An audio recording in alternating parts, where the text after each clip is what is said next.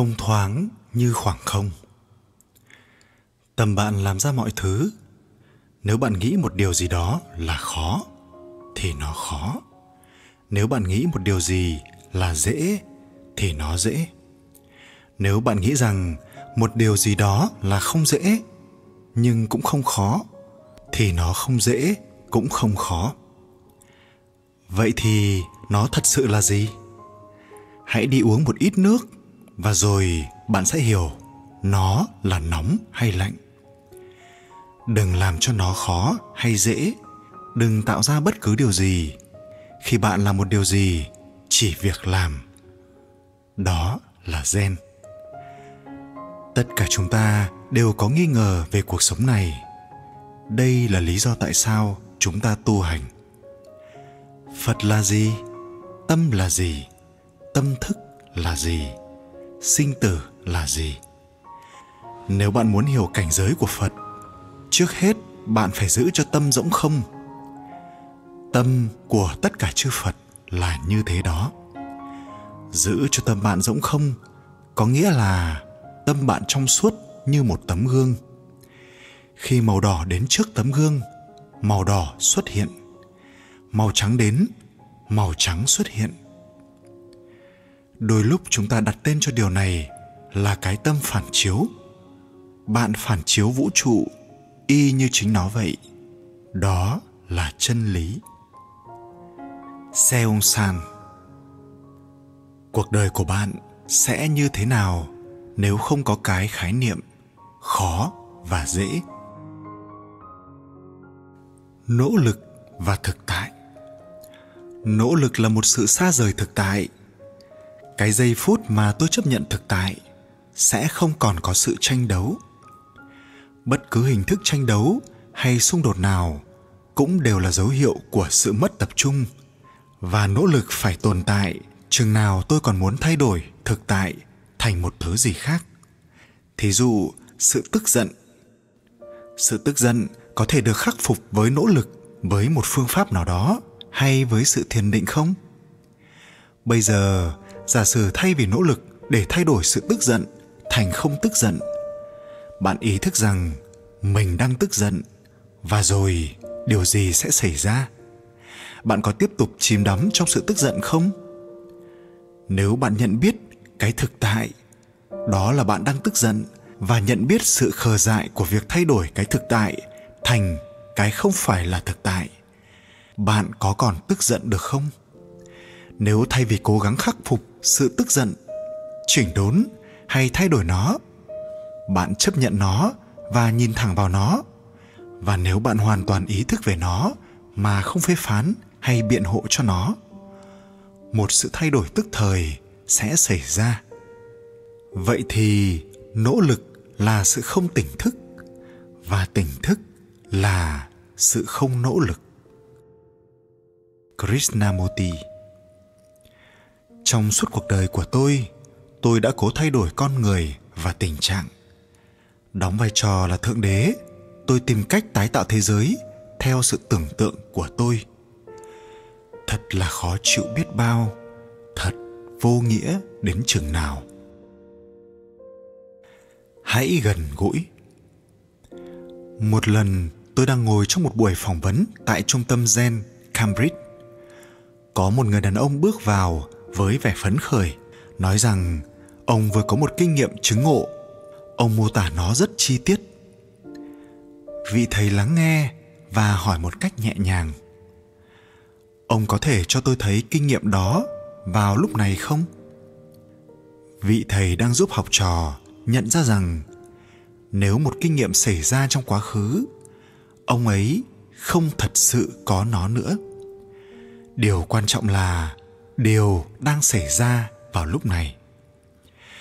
Chúng ta thường có cảm giác về một điều này hay điều khác trong cuộc đời chúng ta. Phải chi điều này không hiện diện ở đây, tôi đã hạnh phúc rồi. Phải chi tôi không sợ hãi, tức giận hay cô đơn? Phải chi tôi không phải rửa chén hay đổ rác hay khai thuế? Phải chi tôi không già, không bệnh, không chết? Nhưng những thứ đó đã ở đây. Đây là thực tại. Và không có thứ gì trên đây ngăn cản bạn tu hành. Không có thứ gì trên đây thật sự ngăn cản bạn vui vẻ.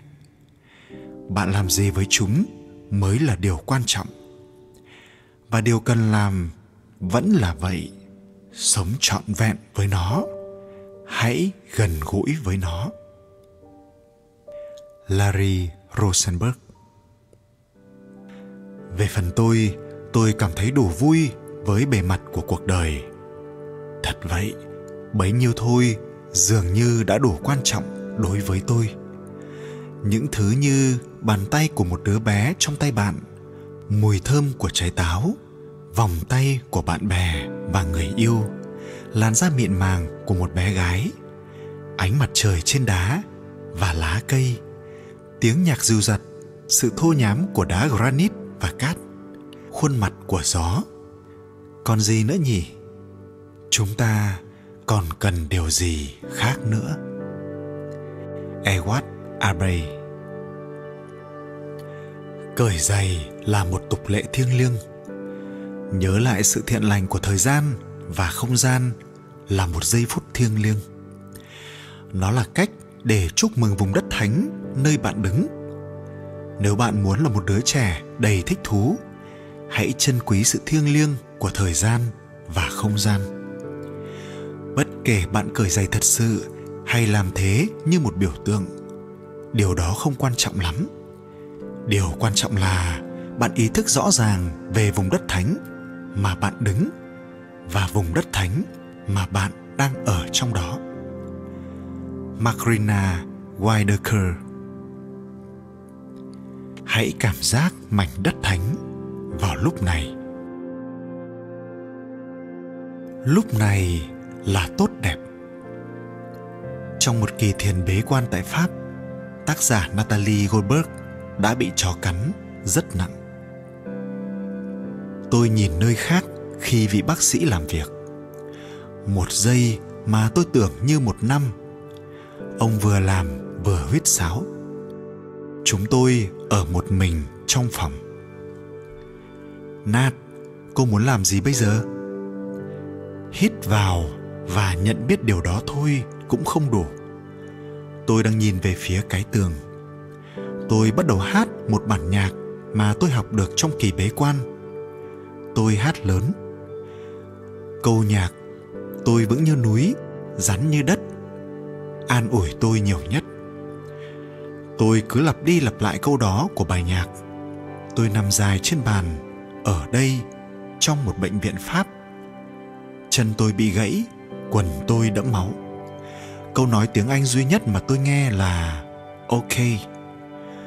Tôi ở đó một mình, và nơi cuối chân tôi, vị y sĩ đang biểu diễn những điều khó nói. Tôi nhìn về phía cái tường, và tôi hát.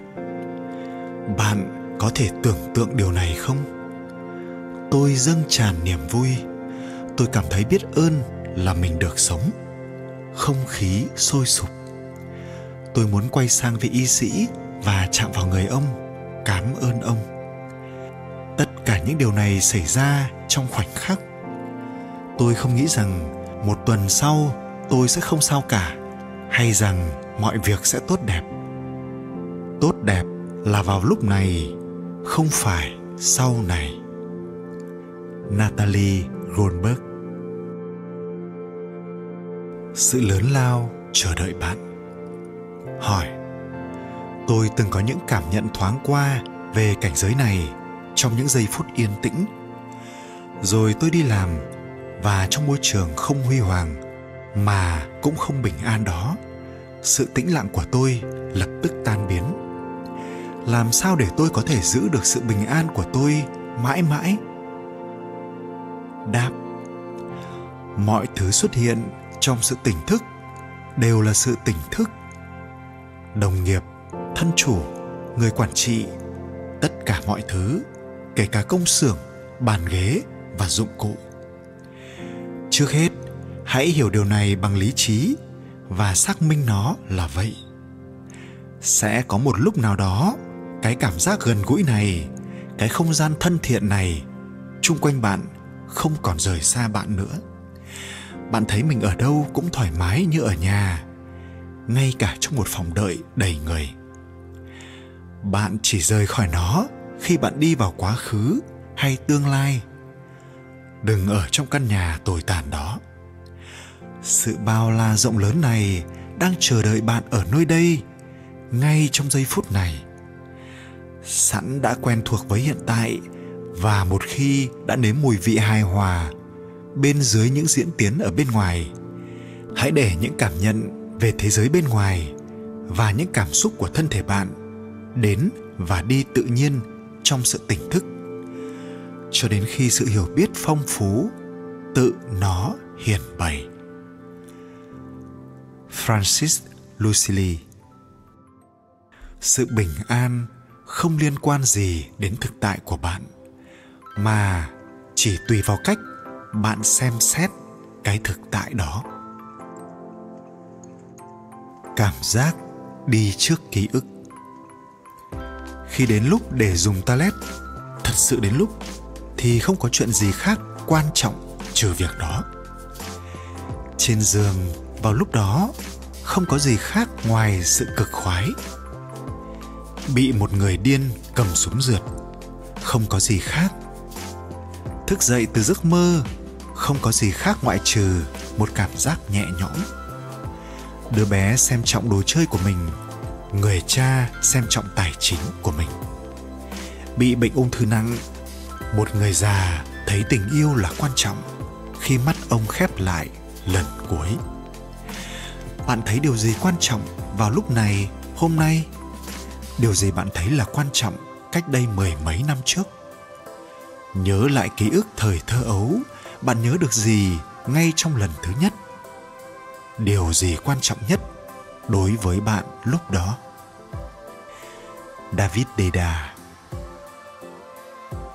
hãy hoàn toàn tĩnh lặng. Hỏi, bạn phải làm gì để thức tỉnh chân ngã của mình? Đáp, bạn không phải làm gì cả để thức tỉnh. Không có gì cả đây không phải là điều cuối cùng mà bạn hy vọng sao? Mọi người đều hấp tấp làm một điều gì đó để đạt đến sự tỉnh thức. Mọi người đều đang đọc, đang bế quan, đang tu tập để tỉnh thức. Nếu nó phức tạp như một công việc gì đó, điều này ám chỉ bạn đang tách rời khỏi cái tỉnh thức. Nhưng bạn không tách rời khỏi cái tỉnh thức, bạn là nó. Đừng làm một điều gì đừng cố không làm một điều gì, chỉ hoàn toàn tĩnh lặng. Gangazi sự chứng kiến không cố gắng. Vậy hãy bắt đầu bằng việc nhận biết thế giới chung quanh chúng ta, nhìn lên bầu trời và thư giãn tâm của bạn, để tâm và bầu trời hòa nhập vào nhau. Nhận biết đám mây đang trôi trên trời điều này không cần sự nỗ lực của bạn, sự tỉnh thức hiện tại của bạn, mà trong đó, đám mây này đang trôi nổi là một sự kiện rất bình dị, không cố gắng. Bạn chỉ nhận biết rằng có một sự tỉnh thức, không nỗ lực của đám mây. Điều này cũng áp dụng đúng với cây cối, chim chóc và những tảng đá kia. Bạn chỉ chứng kiến chúng một cách giản dị và không cố gắng xem xét những tư tưởng nảy sinh trong tâm. Bạn có thể nhận thấy những hình ảnh, khái niệm, ước muốn, hy vọng và sợ hãi khác nhau. Tất cả đều nảy sinh một cách tự phát trong sự tỉnh thức của bạn. Chúng phát sinh ở lại một lúc rồi đi qua. Những tư tưởng và cảm xúc này nảy sinh trong sự tỉnh thức của bạn. Và sự tỉnh thức đó rất giản dị, không cố gắng. Bạn chứng kiến chúng một cách giản dị và không cố gắng. Bạn có thể nhìn thấy đám mây trôi ngang qua, bởi vì bạn không phải là những đám mây đó. Bạn là kẻ chứng kiến đám mây đó. Bạn có thể cảm nhận những cảm xúc của thân thể, bởi vì bạn không phải là những cảm xúc đó. Bạn là kẻ chứng kiến những cảm xúc đó bạn có thể nhận thấy dòng tư tưởng trôi qua, bởi vì bạn không phải là những tư tưởng đó. Bạn là kẻ chứng kiến những tư tưởng đó. Tất cả những tư tưởng này, nảy sinh một cách tự phát và tự nhiên trong sự tỉnh thức không cố gắng của bạn vào lúc này. Ken weber